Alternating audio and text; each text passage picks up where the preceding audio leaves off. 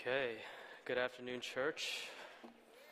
Um, so, this will be our last sermon in the, in the Genesis series. For those of you who've been paying attention, we've been going through the book of Genesis. Um, and we, the first four sermons covered events of Genesis creation, uh, the creation of man, um, sin, the fall of man, sin entering this world, and the great flood.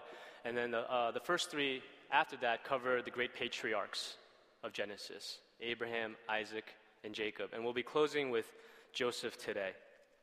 And so there's a slide I, I had prepared. It's just, it's just a simple map of the area, if it's up there. I don't know why I look both ways, but um, it's, uh, it's just a simple map. For me, I like to get a sense of who we're talking about, where these people are, and, and what is going on. It just gives me a better grasp of, of what actually is occurring in, in the Bible. And um, you know, this helps. Okay.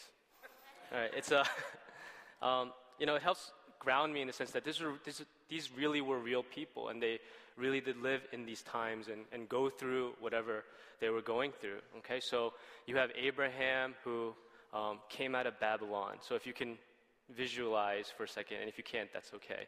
Um, the area of like Mesopotamia and modern day Middle East and Israel. Oh, there we go. So Abraham and his family are in, in, Babylonia, right there in Ur, and then they go up to Haran, which is kind of in like the top middle part of that map. And that's where God calls Abraham out and says, Come on to the promised land. That's what I'm going to give you. He makes a covenant with Abraham, and he brings him down south to Canaan, which is you know modern day Lebanon, Israel, that, that all good stuff right there on like the coast. And that's where a lot of the action happens with the patriarchs. Abraham goes in and out, goes in and out of Egypt, and then eventually his son Isaac, who is the inheritor of the, the covenant, and then Jacob. This is where all this action is going on. So I just thought it was helpful to get a sense of that. So again, we have Abraham who has the covenant with God, and God says, I'm going to make this covenant with you to establish you as my people. Right? You're going to be my people, and you're going to have this promised land, and all your descendants are going to be as numerous as the stars in the sky. And Abraham, you know, I think he understood that as his physical descendants. He thought it meant actual children. But what we know now is that it's actually a spiritual covenant. It's a spiritual promised land, and it's a spiritual descendant. Okay, because we are all, you know, if you if you've ever been to um, preschool or whatever in, in church, they always sing the song "Father Abraham had many sons, many sons had Father Abraham. I am one of them." and so are you.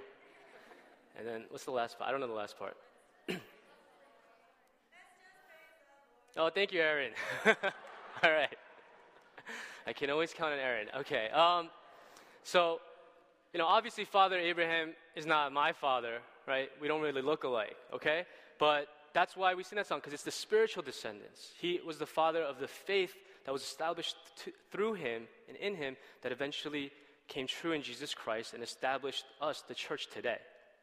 And he passed it on to his son Isaac, who passed it on to his son Jacob. And then Jacob eventually had 12 sons, okay? And one of his sons was Joseph. And that's the, the fourth patriarch we'll be talking about today. So let's, let's read a little bit about him now, Joseph. So we can open up to Genesis chapter 37, verse 1.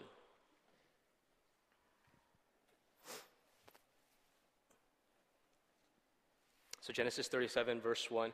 Um, the story of Joseph actually covers, you know, the rest of Genesis 37 through 50. So I'm going to be paraphrasing a lot and summarizing a lot because I don't think anybody wants to, to listen to me read 14 chapters of Genesis, okay? So Jacob lived in the land where his father had stayed, the land of Canaan. This is the account of Jacob's family line. Joseph, a young man of 17, was tending the flocks with his brothers the sons of Bilhah and the sons of Zilpah, his father's wives, and he brought their father a bad report about them. Now, Israel, that's, that's another name for Jacob. Now, Israel loved Joseph more than any of his other sons because he had been born to him in his old age. And he made an ornate robe for him. When his brothers saw that their father loved him more than any of them, they hated him and could not speak a kind word to him. Joseph had a dream, and when he told it to his brothers, they hated him all the more. He said to them, Listen to this dream I had. We were binding sheaves of grain out in the field when suddenly my sheaf rose and stood upright, while your sheaves gathered around mine and bowed down to it. His brothers said to him, Do you intend to reign over us? Will you actually rule us? And they hated him all the more because of his dream and what he had said. Then he had another dream and he told it to his brothers. Listen, he said, I had another dream, and this time the sun and moon and 11 stars were bowing down to me. When he told his father as well as his brothers, his father rebuked him and said, What is this dream you had? Will your mother and I and your brothers actually come and bow down to the ground before you? His brothers were jealous of him, but his father kept the matter in mind. Okay, so right off the bat, what we learn about Joseph, he's a young man of 17, right? He's kind of annoying, okay? He's kind of an annoying guy. And the reason we can say that is because he's a tattletale, right? It says in verse 2 that he uh, is tending the flocks with his brothers, the sons of Bilhah and the sons of Zilpah, his father's wives, and he brought their father a bad report about them. So Jacob had four wives, okay? And he had 12 sons through these four wives. Okay? And Rachel was the wife that he loved the most. And that's actually why he loved Joseph the most, because Rachel gave him Joseph and another son, Benjamin. So these other brothers are, are half brothers of the other wives, and you see Joseph here, he's just, he's a goody two shoes. He's tattletaling on, on his brothers. Oh, Jake, uh, daddy, they're not taking care of the sheep right, whatever that means, right? Okay? And that's super annoying, right? I see that even in my own children now, like when they tattletale on each other, it's kind of complicated to explain to them actually. Don't be a tattletale, but tell me what's going on. And they're like, uh, uh, right? And it's confusing, but even when they play with other little kids, I see, like, there's sometimes it's my kid, sometimes other kids who's like a kind of a goody two shoes tattletale. Like, nobody likes that kid. You know what I mean? I mean, let's be honest, right? Like, if it's my kid, I'd be like, don't do that. And if it's somebody else's kid, I'm like, I'm judging you, I'm judging you, right? These little, these little three year olds, okay? Um, another thing we know is that, that Jacob loved him the most. Verse 3, it even says, Now Israel loved Joseph more than any of his other sons, right? And that is a, that is really, really bad, okay? Because what you do is you create division amongst your children when you have a favorite. And there's always a favorite, okay? Let's be honest. There's always a favorite. My wife hates when I say that. Mina hates when I say that because she's like, no, I love them all equally. I'm like, you're such a liar, okay? But I'm a pastor, so I cannot lie. So I'll tell you, my favorite is uh, my five month old Troy, okay? He's my favorite because he is the most obedient, right? I tell him, you sit there and you be quiet and you don't say anything, and he's like, you know? Whereas my older boys, I'm like, you sit there, you be quiet, you don't say anything. Like, ah, So my love is 100% conditional, okay? I'm okay with saying that. But when you, when you do play favorites, you, you, you drive wedges in between these siblings. Like, it's so obvious. It even says that Joseph gave uh, not, not Joseph, Jacob gave Joseph an ornate robe, right? In some translations, it's like a multicolored robe, but it's a very special jacket that only he got. That's messed up. That's really messed up, okay? And I think uh, a lot of us kind of understand that dynamic in our own families. You see it played out. Like I know when I was growing up, I, have shared this story before. Like my mom, she used to peel my grapes for me when I was little, okay? And I, I never thought that was that weird until I said it on a Sunday sermon and everybody freaked out. They're like, wow. And I guess I thought about it, I was like, okay, I guess that is a lot of work, right? But they didn't do that for my sister, you know? And she knew that. She knew that growing up. She always resented me a little bit, not just because of that. There was other stuff they did for me too, okay? But it drives a wedge in the family. So not only is he a goody two shoes, but Jacob loves him the most. And another thing is, like, Joseph, he doesn't have any tact. Like you would think, knowing all this, he'd try to be sensitive to his brothers and, and how they feel. But instead, he tells them, hey guys, I had a dream where you're going to all worship me. They're like, cool, cool story. Thanks. Yeah, you think that's going to happen? We're going to kill you before that happens, which is actually what does happen, right? They, he, he just, he doesn't have any tact. And he not only tells them the story once, but he tells them twice. I had a dream that you guys are going to worship me. They probably didn't react that well. The next week, oh yeah, guys, I had that same dream again. Remember? Like, it's like, what are you doing? You are not that bright, okay? And so, due to all these reasons and the broken relationships with his siblings, his brothers decide, let's get rid of this guy. Okay? Let's get rid of this guy. Um, now, initially, you read that, you're like, that's a pretty far leap from going from, wow, this guy's the favorite, to let's murder him. okay? But this is the book of Genesis, right? It starts off with Cain and Abel, okay? So it's not that far a leap for these guys. They literally want to get rid of their brother. They, think he's the reason for all the, the hardship in their life, whatever it is. And so they come up with a plan. When he comes to visit us, when we're tending our flocks, they basically throw him into this, this well. and they plot to kill him. And one of the brothers says, You know what? Maybe we shouldn't do that. Maybe let's just, let's just hold off. Let's just think about it. And eventually, while he's not there, they decide instead, you know what we're going to do? We're just going to sell him into slavery. And they do that. There's a band of traveling Ishmaelites that are going by. They're going down to Egypt with a bunch of herbs and spices and stuff to trade. And they say, why don't, you, why don't you take this guy? We'll sell him to you. You can sell him as a slave in Egypt. And they sell him to these slave traders for 20 shekels of silver, okay? Which means nothing to us today, right? Shekel is one of those weights that it's hard to define in modern terms. We don't really know what it means. But what we do know in comparison, if, if you read the book of Exodus, it talks about the, the price for a slave is 30 shekels. So they sold their brother for below market. Okay? It's so insulting. Like, I can hear you guys negotiating, and you're doing a horrible job. And so Joseph, he goes from being the, the prized son of his father's household. Right? He's got this nice robe that nobody else has. He's having dreams about ruling over his brothers and his family. And he gets sold as a slave by those same brothers. He's probably wondering, what's going on? God, is this, what, what are you doing? And he ends up in Egypt and he gets bought by this guy Potiphar. And Potiphar is actually uh, a, a one percenter in Egypt, okay? He's one of Pharaoh's top officials, one of his chief guardsmen, it says. And he does such a good job there. He does such a good job there that Potiphar basically makes him second in command of his whole house and says, There's nothing and nobody above you except me in my house. You, you run it, do whatever you want. And the reason why is because in chapter 39, verse 2, this is what it says The Lord was with Joseph so that he prospered. And he lived in the house of his Egyptian master. When his master saw that the Lord was with him and that the Lord gave him success in everything he did, Joseph found favor in his eyes and became his attendant. So again, Joseph goes from a really high high to a really low low, and now he's kind of back. Like, being a slave is not great, but if you're going to be a slave, why not be a slave in one of the richest houses in Egypt? And why not be second in command? He probably thought, you know what, like I can live with this. This is pretty good. But what happens next is another twist, right? It's just like straight out of a movie. Potiphar's wife tries to seduce him. She's like, come on, come on, Joseph, right? And Joseph says, no, I'm not, I'm not, I'm not going to do that. I'm not going to, you know, he actually says, you know, I'm not going to do such a wicked thing and sin against God. Because he recognizes that that's what sin is.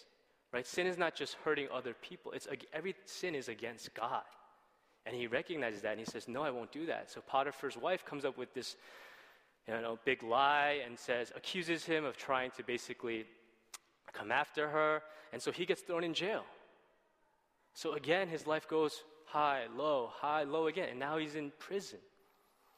But once again, in prison, God is with him. In verse 21 of chapter 39, it says, The Lord was with him. He showed him kindness and granted him favor in the eyes of the prison warden. So the warden put Joseph in charge of all those held in the prison, and he was made responsible for all that was done there. The warden paid no attention to anything under Joseph's care because the Lord was with Joseph and gave him success in whatever he did. So again, we have Joseph here achieving a lot of success wherever he goes because God is with him. He's now second in command of the prison? Which is not as good as being second in command of a house. This is Egyptian jail thousands and thousands of years ago. Okay, it's not, even if you're at the top of a jail, it's probably not the best place, right? I'm sure, you know, they can build pyramids, but there's no indoor plumbing, right? Like they, it's not a nice place to be. But he makes the best of it. And in this jail, he meets two of Pharaoh's aides, a cupbearer and a baker. And um, you know, for those of you who, who don't know what a cupbearer is, a cupbearer is actually a really important person in ancient times. It was somebody who basically was almost a food tester for all of the king or pharaoh's food just to make sure it wasn't poisoned. And they were an aide and an attendant that was always around during all the important meetings and stuff like that. Okay, so it, it was always curious to me why these guys were in jail. Like a cupbearer, I can see why. Maybe he heard something he shouldn't have heard. But the baker, I'm like, what did he do? What did Pharaoh's baker do to get thrown in jail? Like, I have, you know, make a bad hummus sandwich. I have no idea, right? But ironically, you would think that the baker is the one that's going to get freed because, like, yeah, the baker's just a baker, but the cupbearer is like, he knows the king's secrets, whatever, whatever. But they have these dreams and they don't know what it means. And Joseph says, I'll interpret them. All interpretation belongs to God, he says, and I'll interpret them. And he tells the cupbearer, Yeah, your dream means that in three days you'll be freed. And the baker hears this, like, oh yeah, do me, do me next, right? And he goes, yeah, your dream says in three days you'll be dead. Ooh, that's a rough end for the baker, okay? But Joseph, what he does is he tells the cupbearer, hey, remember me. Remember me when you get out of here. Okay, that's his, now he's putting his hope on the cupbearer. And the cupbearer says, yeah, of course I will. And he does it. For two years afterwards, after the cupbearer goes free, he forgets about Joseph until one day, Pharaoh starts having these crazy dreams. And Pharaoh's dreams, you know, he sees seven cows, seven huge, fat, healthy cows coming out of the Nile. And then behind them, he sees seven skinny, gross cows coming out behind, and they eat the seven healthy cows. And it really freaks him out. And he has another dream where there's a, a, a, a grain growing, and there's seven heads of healthy, you know, heads of grain on it, and then seven other heads of, says, you know, skinny or thin, like decaying heads that consume the healthy heads. And this really, really bothers Pharaoh. He doesn't know what it means, but he knows they're related because they're the, they're the same dream. And he asks around, like, who can interpret this? And nobody can. And finally, the cupbearer remembers, like, oh, yeah, there was this guy in prison two years ago that helped me interpret dreams. Maybe that's why cupbearer is in jail, because he has a bad memory, okay? But he's like, yeah, there's this guy. Like, he can interpret it for you. So they bring Joseph out. And Joseph correctly interprets it. He, again, he tells him, you know, it's not me that does it. In verse 16, he says, I cannot do it, Joseph replied to Pharaoh, but God will give Pharaoh the answer he desires.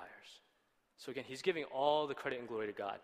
And he interprets the dream and says, there's going to be seven years of plenty, seven years of bounty in the land. We're going to reap all this goodness from the land. We're going to have all this food and excess. And then afterwards, there's going to be seven years of famine. That's what the seven healthy cows and the seven skinny cows represent. And the seven healthy heads of grain and the seven unhealthy heads of grain. Okay? And then this is how you know how God was with Joseph. Because the next thing he says is the most obvious answer ever. He says, Here's what you should do you should take from the seven years of plenty and save, and use that in the seven years of famine. And then Pharaoh and his officials like, oh, wow, that's crazy. Yeah, you do that. You're in charge. Okay? A little facetious, but at the same time, it shows you how much God was with him because one thing they recognized was not only the wisdom that Joseph had, but in chapter 41, verse 38, this is what they say Can we find anyone like this man, one in whom is the Spirit of God? Can we find anyone like this man, one in whom is the Spirit of God? That's what they recognized. These Egyptians are not Christian. They don't believe in Yahweh, the Israelite God. They have their own idols and their own you know, household gods, but they can recognize that in this stranger, in this foreigner, this guy who was in prison like a week ago, now we're going to put him in charge of all of Egypt, and he'll be second in command only to Pharaoh because they can see God in him. That's, that's amazing that they can recognize that. You know, and if this were a real movie, like with all the twists in Joseph's life, this is a pretty natural ending. It's a good, happy ending, right? Because now he's kind of reached the mountaintop. He's second only to Pharaoh. Pharaoh gives him a, a, you know, somebody to marry. It's actually, it says the wife, uh, the daughter of Potiphar, who some scholars say is a different Potiphar. Some say it's the same Potiphar in the beginning. That would be really, really awkward family meals, I assume. But you know, he's married, he has two kids, he's like one of the most powerful men in Egypt, he's got a big house, he has his own servants. It's done, right? This is the, the American, the Egyptian dream fulfilled right here. Um, but that's not how the story ends, right? Famine does come. The seven years of plenty end, and now famine comes to the land. And the famine is so big and so severe that it affects not only Egypt, but the surrounding areas. Remember that map that we saw before? It's extending out to the other areas. And so you had Jacob and his family, and Jacob's like, I heard there's food in Egypt, go get it to his brothers. Okay, so his brothers all go down together except Benjamin. If you remember, Benjamin and Joseph were the only two sons of Rachel, the wife that Jacob loved the most. And since Joseph's gone, Joseph's gone, he's like, I'm going to keep Benjamin with me. Okay? So the brothers go down and they go before Joseph and they're like, you know, we're here to buy food. And they don't recognize him. They don't recognize their brother. It's been so long, and they've forgotten about their brother. They don't recognize him. The last time they saw him, he was this weeping 17 year old boy begging them to spare his life in a well, right? And now they would never recognize him because he's this regal man, power, authority all over Egypt, standing before them, wearing probably like that, that thing. I don't know what you call it. You guys know what I'm talking about, right? Um, and they don't recognize him. And Joseph never says anything. He never says, Oh, yeah, it's me, Joe, right? He just says, What are you guys here for? He asks about their family. And then he accuses them of being liars and spies and says, Here's what you're going to do. Because they tell them, We're 12 brothers, one is, no, one is no more, and the youngest one's with their father. He says, You're going to leave one of your brothers here. You come back next time with your youngest brother so I know you're telling the truth. Otherwise, you'll never see him again. So what do they can't? They can't argue with them. They don't have a choice. So they pay for the food and silver and they go back. But what Joseph does is pretty sneaky, okay? He takes the silver that they paid him with and puts it back in their bags when they're leaving. Right? The motivation for this is not really clear. Is he doing this because he wants to mess with them? Is he trying to make them think, accuse them of, of stealing? Or is he doing it because he wants to bless them and, and give them the food for free? It's not really clear, but I think it'll get a little clearer as we read the story. But so this happens, and they go back and they realize the silver's still there. And they say, Oh no, this guy, this most powerful man in all of Egypt, other than Pharaoh, thinks we stole the food. How can we go back? And they tell Jacob everything that happened, and Jacob's like, There's no way I'm letting you take Benjamin. There's no way. You, one of my sons is gone, and now you're going to take my only youngest son? There's no way. And they argue about it back and forth, but eventually food runs out. So they have to go back. And this time they go back, and Jacob says, You got to bring double the silver. So he knows it wasn't on purpose. You got to bring gifts to, to honor him and take Benjamin with you. And, and he didn't want to do it, but Judah, one of the other brothers, says, I will take his place. If anything happens to him, I'll take his place. So please trust me. Okay? And so they go down back to Egypt, and Joseph sees them all again. And it says he's so moved to tears that he has to leave the room. So he's like, okay, I believe you guys now. So he sends them back on their way. But he does the same trick where he replaces the silver. And he actually even takes his own silver cup, which is like a very important household item, like a symbol of authority, and he hides it in Benjamin's bag. So they leave, right? And he sends his servants after them. And they come and said, Why did you guys steal from our, our master? Like, what are you talking? We didn't steal anything. If any of us have stolen any, any of this stuff, we'll be his slave forever. So they start opening the bags, and like, oh, how did that get there? We didn't do that, right? Like, and they're just freaking out because like we didn't do this, and they're begging for leniency. They come back, and Judah is pleading for Benjamin's life and says, "I'll take his place. I'll take his place." And they're they're saying, you know, our brother is dead. One of our brothers is dead. This is the youngest, the only one that my father loves, and you know he will die if we don't bring him back. Please have mercy. Please have mercy. Okay. And again, I don't know it's not really clear what Joseph's motivations are. If he's trying to somehow make it so only he and Benjamin hang out in Egypt and the other brothers have to stay kind of out in the desert. Is he trying to you know, get revenge on them? Like, what is he trying to do? But then this is what happens in chapter 45, verse 1. Let's, let's read this part together. This is what he says. Chapter 45, verse 1. Then Joseph could no longer control himself before all his attendants, and he cried out, Have everyone leave my presence. So there was no one with Joseph when he made himself known to his brothers. And he wept so loudly that the Egyptians heard him, and Pharaoh's household heard about it. Joseph said to his brothers, I am Joseph. Is my father still living? But his brothers were not able to answer him because they were terrified at his presence. Okay? That always makes me laugh. Like, yeah, of course you are, right? Now, now you're scared of him. Then Joseph said to his brother, Come close to me. Which that always makes me laugh too, because it's like, can you imagine? Like, this is Joseph. He's like, Hey guys, come closer. And they're probably like, I'm, I'm good here. I'm, there's a comfortable space between us. We're, we're good. Okay, uh, yeah, this is good enough. But he says, Come close to me. And when they had done so, he said, I am your brother Joseph, the one you sold into Egypt. And now, do not be distressed and do not be angry with yourselves for selling me here, because it was to save lives that God sent me ahead of you. For two years now, there has been famine in the land, and for the next five years, there will be no plowing and reaping. But God sent me ahead of you to preserve for you a remnant on earth and to save your lives by a great deliverance. So then it was not you who sent me here, but God. Right? That's, that's such an amazing, amazing just show of mercy from Joseph. And we see the way he's grown up so much in all these years, the change in his character. Right? Throughout his life, he's grown a lot. Even in the midst of all the hardship, he was able to consistently be faithful to God. He always gave credit to God. When he was interpreting dreams, when he was, there, there were times when he was uh, uh, just praised for being so wise, and he said, It's all because of God. And it's so obvious, as we mentioned about Pharaoh and everyone else, it's so obvious to them how blessed he is because God is with him. You know, in the Abrahamic covenant, it says, um, when God says to, to Abraham, I'm going to bless you to be a blessing unto others. From the very beginning, God wasn't just like, I'm going to pick my people Israel and bless them and keep them healthy and happy and holy and just forget the rest of the world. That's not what God was about. From the beginning, his covenant said, I will bless you to be a blessing unto others. And that same covenant applies to us, the church today. That's why when we become Christians, and that's why our church is not about like insular. This is not like a holy huddle where we get together Sunday and we all just feel good about ourselves and then leave and don't do anything. That's why we talk about missions.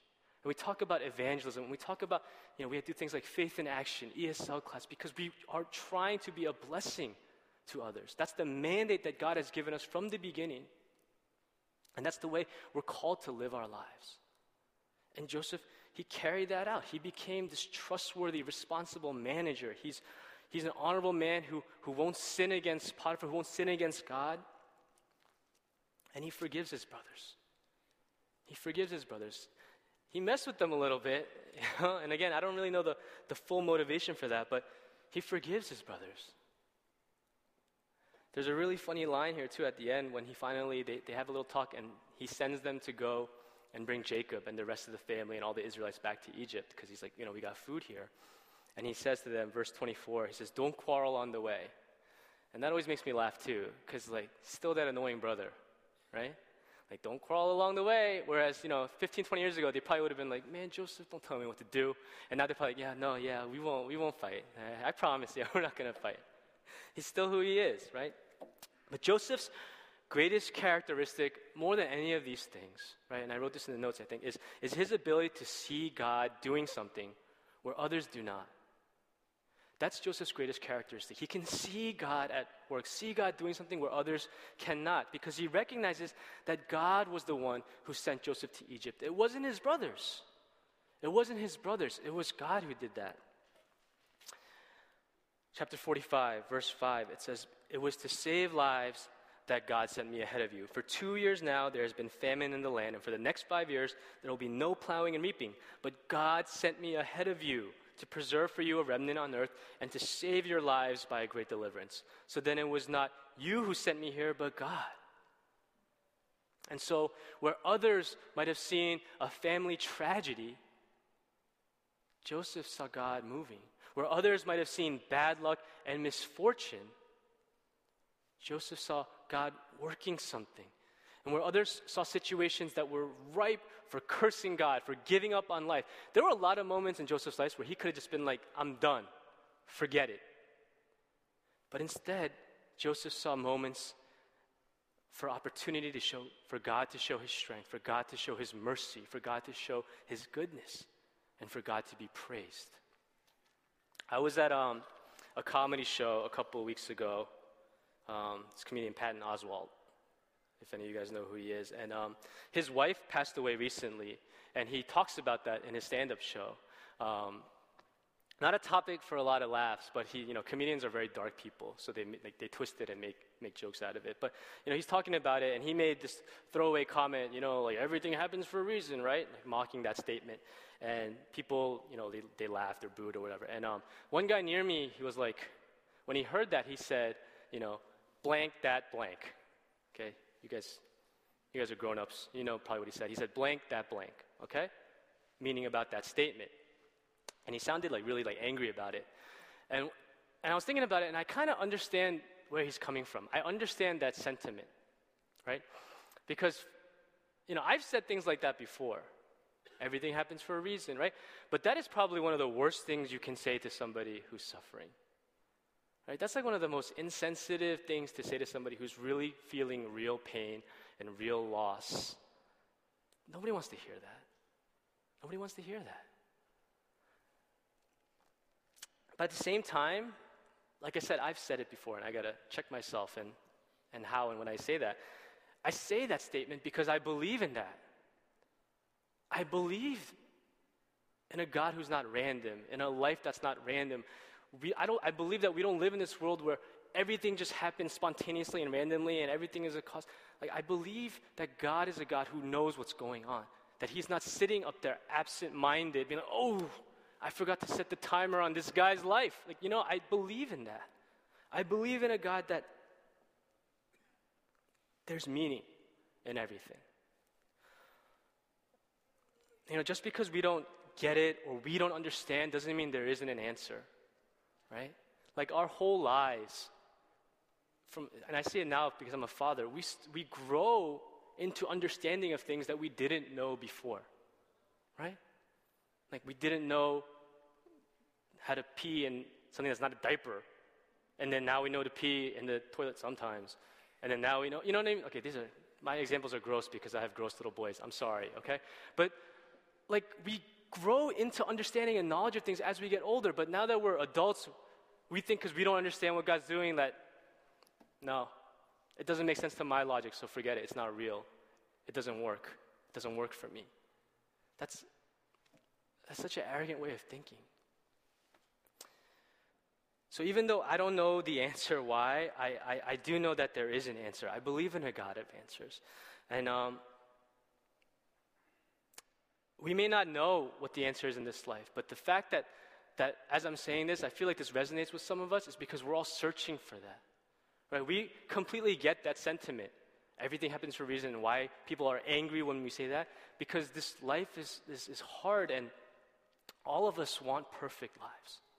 None of us want to struggle. None of us, like this comedian, he didn't want his wife to die. I don't want anything that happened to my family. Like I was looking at my son the other day and I was thinking, like, I never want anything bad to happen to you. And I had to repent of that thought because that's, that's not from God, that's from me. That's my own selfishness. But at the same time, how many of us here want perfect lives where nothing bad happens? I do. I want that. I would give anything for that. And you know why? You know why all of us want that? It's because we were created for that. We were created for perfect lives. This book, Genesis, starts with that perfect life. And ever since then, we've been trying to get it back through other ways. You know, Joseph's story um, a lot of times people look at Joseph's story and they equate it to uh, kind of like success in the real world, like be a righteous man, do good, honor God, and you will always, you know, rise and be recognized and be successful in this world. And I think that's, that's, that's fine. That's all well and good. But I don't think that's the point of Joseph's story. That's not the point of Christianity. The point of Christianity is not believe in Jesus so you have an okay life. The point of this church is not come to church so that, you know, we can help you and you can have a good life. That's not the point of this. Right? That's actually how the Israelites probably felt when they were in Canaan starving and they hear, wow, Joseph's like really powerful in Egypt. Let's go there. And they get to Egypt and there's food and there's land where they can graze their sheep and their cattle. They're like, man, we made it. We're good now. This is all we need. Forget the promised land. Who cares about that? This is so much better. But it doesn't stay that way. That's not the way life works. Right? We have a lot of accomplishments we hit, good moments, and then we have bad moments. That's life. It's up and down. And if you were the Israelites and you read the next book in this Bible, Exodus, you read how things go south real fast. Really fast. Life is like that. But uh, the thing is about that, um, we cannot focus on just the good things in this life, the, the, the plateaus that we're trying to reach, our own version of the promised land. Because when we put our hope in the promised land and not the promiser, we will always be disappointed. We will always be disappointed. You know, Pastor Neil, a couple weeks ago, when he was talking about Isaac, he said the only way to get through the battles and trials of life is through prayer and worship. The only way to get through battles and trials of life is through prayer and worship. We have to focus on God and not the things around us. We have to focus on, on the promiser, right? And I think that's so true for Joseph when I think about his life. You know, compared to the other patriarchs, he never had this one on one, really powerful, at least from what we can tell in the text, encounter with God the way Abraham did. Abraham was like communicating with God one on one. He would have these really vivid dreams. You know, Jacob at one point woke up in the middle of the night and was wrestling with an angel of the Lord, it says, which is terrifying. okay? I hope God never tries to talk to me that way. Like, wake me up in the middle of the night, like, starts choking me. I'm like, ah, no. Okay? Joseph never had that moment. He never had that kind of encounter. But what he did have is what we see in his life all the lows that he went through when he was in the well, listening to his brothers talk about ways to get rid of him. When he was in the slave caravan on the way to Egypt, thinking he'll never see his family again. When he's in the prison, rotting away for accused of something he didn't even do. That's where I believe Joseph had his greatest moments with God. He never forgot about the Lord. Those are the moments I feel like he, his heart was crying out in prayer and worship so much. And the reason I can say that is because he was always faithful to God.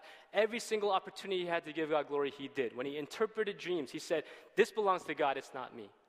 When he was before Pharaoh, he said, God can do it, not me. Everything he said was about God. And everything in his life, when it was collapsing and going wrong, God used it all to do something good. God used it all to build something good. And that's exactly the kind of God He is, where He takes tragedy and disaster and He makes it triumph. He makes it victory. He takes this room full of sinners and He's making us a church. He takes our sin, our shame, and He turns it into amazing testimonies of God's grace and goodness. He took the betrayal of a brother by his siblings and turned it into the salvation of his entire people. And in the same way, he takes the betrayal of Jesus Christ by his friends, by his family, by the very people that Jesus came to save, and he turns that into the gospel message of hope and salvation for all who believe. That's the kind of God we serve. And so I want to encourage us all to be like Joseph. Remember that God is doing something in the midst of everything we're going through. It's not an empty period. God is doing something for all of us who are going through, whether maybe you're going through just a really mundane part of your life, maybe it's a hard part of your life, whatever it may be, God is at work. He has not abandoned us, He hasn't forgotten us. My son has a, a children's Bible called the Jesus Storybook Bible. Um, this might be one of the best translations of the Bible I've ever read, actually. It's really good. Um, and if you feel guilty about not keeping up with my chain, you can read this Bible because it's a lot shorter, okay? Um, and when it talks about the story of Joseph, this is how it ends. One day, God would send another prince, a young prince whose heart would break. Like Joseph, he would leave his home and his father his brothers would hate him and want him dead. He would be sold for pieces of silver. He would be punished even though he had done nothing wrong. But God would use everything that happened to this young prince, even the bad things, to do something good, to forgive the sins of the whole world. That's Jesus. The story of Joseph is not a story about do well, and you will be successful, or be faithful and you will be successful. It's a precursor, it's a glimpse of Jesus coming to save his own people thousands of years later. That's what the story of Joseph is about. You know, if you think about the book of Genesis, and I was thinking about this all throughout the past, you know, a couple months when we were going through this, this is a weird way to start the Bible. Like if I'm somebody who doesn't know anything about Christianity and I open up the Bible, this is a weird book. Because it's like, wait, God is all powerful, but He takes six days to create the world? Like, 24 times six? That's a lot of hours, right? Um, and then all the people in, the, in Genesis, they're not great people. They're not good people. Like in the beginning, you have Adam and Eve, and then Adam blames his wife for sin, which is like the story of all the lives of the husbands in here, right? Like, we've been doing that forever. And we'll do that forever until Jesus Christ comes back and we are forgiven for our sin, right? Um, Abraham, father of our faith. I was talking a bit in the beginning about how great, uh, you know, patriarch he was. He was a bad dude. Like, he would go all these places and tell his wife, hey, tell people you're my sister, so I'm safe. She's like, what about me? Don't worry about that. You know, th- these are not good people. This is how you want to start your Bible, God? Really? I would start with like Gospel of John, you know, something, something nice, right? Um, but one thing I realized is the reason it, it, God does that is because from the beginning, we've been missing something. From the beginning, we've needed God. We were never okay without Him. We were never okay without Him. From the beginning, we've needed God, and from the beginning, God has been planning this redemptive story to rescue us again. You know, like the song Pastor, uh, Pastor Brian was leading, I love you, Lord, you rescued me. That's it. I love you, Lord, you rescued me. You're all that I want, you're all I need. That's it. That's it right there. You know, Joseph's life, um, God was always moving and doing stuff when it looked like he was silent. Right? And when it looked like he was silent. Throughout, if you read Genesis 37 to 50, like there are times like Joseph gives God praise, but there's never a moment where it says, and God spoke to Joseph when he was in jail, and God reassured him of his promise. You know, there's never a moment like that. But even when it looks like God is silent, He's doing something today. And so, what I want to ask all of us today is this Is He not still doing the same thing? Is He not still the same God? For those of us who are in good places in life, is He now at work? For those of us who are not doing so well, is He not doing something in our lives? For those of us who just, you know, life seems even killed and, you know, it's routine every day and there's a mundaneness to our lives, is He not at work still? Is He not? Even now, you know, I feel like there's something stirring in our hearts that says we want more than just a good, painless life, a good, pain free life where everybody's happy and, you know, la la la la la. Like, there's more. Because when I say, when I talk about God rescuing us and God saving us and sing even that song, You Rescued Me, it's not rescuing us to give us perfect lives or perfect families or perfect careers or perfect things that the world says is going to make us happy. He gives us Himself. He gives us Himself. The Creator gives us what we've been missing from the very beginning of time. This Creator God who created all the stars and all the cosmos and nature and everything, and even like a beautiful day like today, just, just screams out that God is real, that nature is real. Like, you know, a human body, like all the way to systems, endocrine, and other systems interact. Like, God is at work. He's, he did all that. And this same God is saying to us, Come near. I want you. I love you, my son, my daughter. From the very beginning of this book, He's wanted to save us. From the very beginning, that's been His plan, right? And even now, He's, he's still not giving up, and He continues to pursue us. He's continuing to pers- pursue some of us even in this very moment. You know, Joseph's story is not the American dream fulfilled. Joseph brings his family, they're rich, wealthy, happy, the end. That is not Joseph's story. It's a story of rescue, it's a story of redemption. And it's just a glimpse of the man who's going to come thousands of years later to do the same thing for all of us today. That's what Joseph's story is.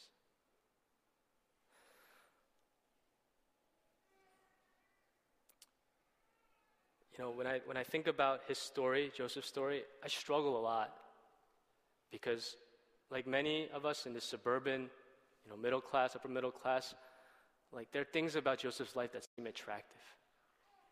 Like, the, like in my mind, part of the happy ending is that, yeah, he gets all these things. But we really got to break ourselves of that, church. We've really got to break ourselves of that and focus on the things that are not so temporary. Mina asked me the other day this one question. She said, What are we doing that's eternal? And I was like, oh, that's a really heavy question. I prefer if you would ask me, what are we doing for dinner right now? I cannot think on that level. But it really like shook me. It really shook me. What are we doing that's eternal?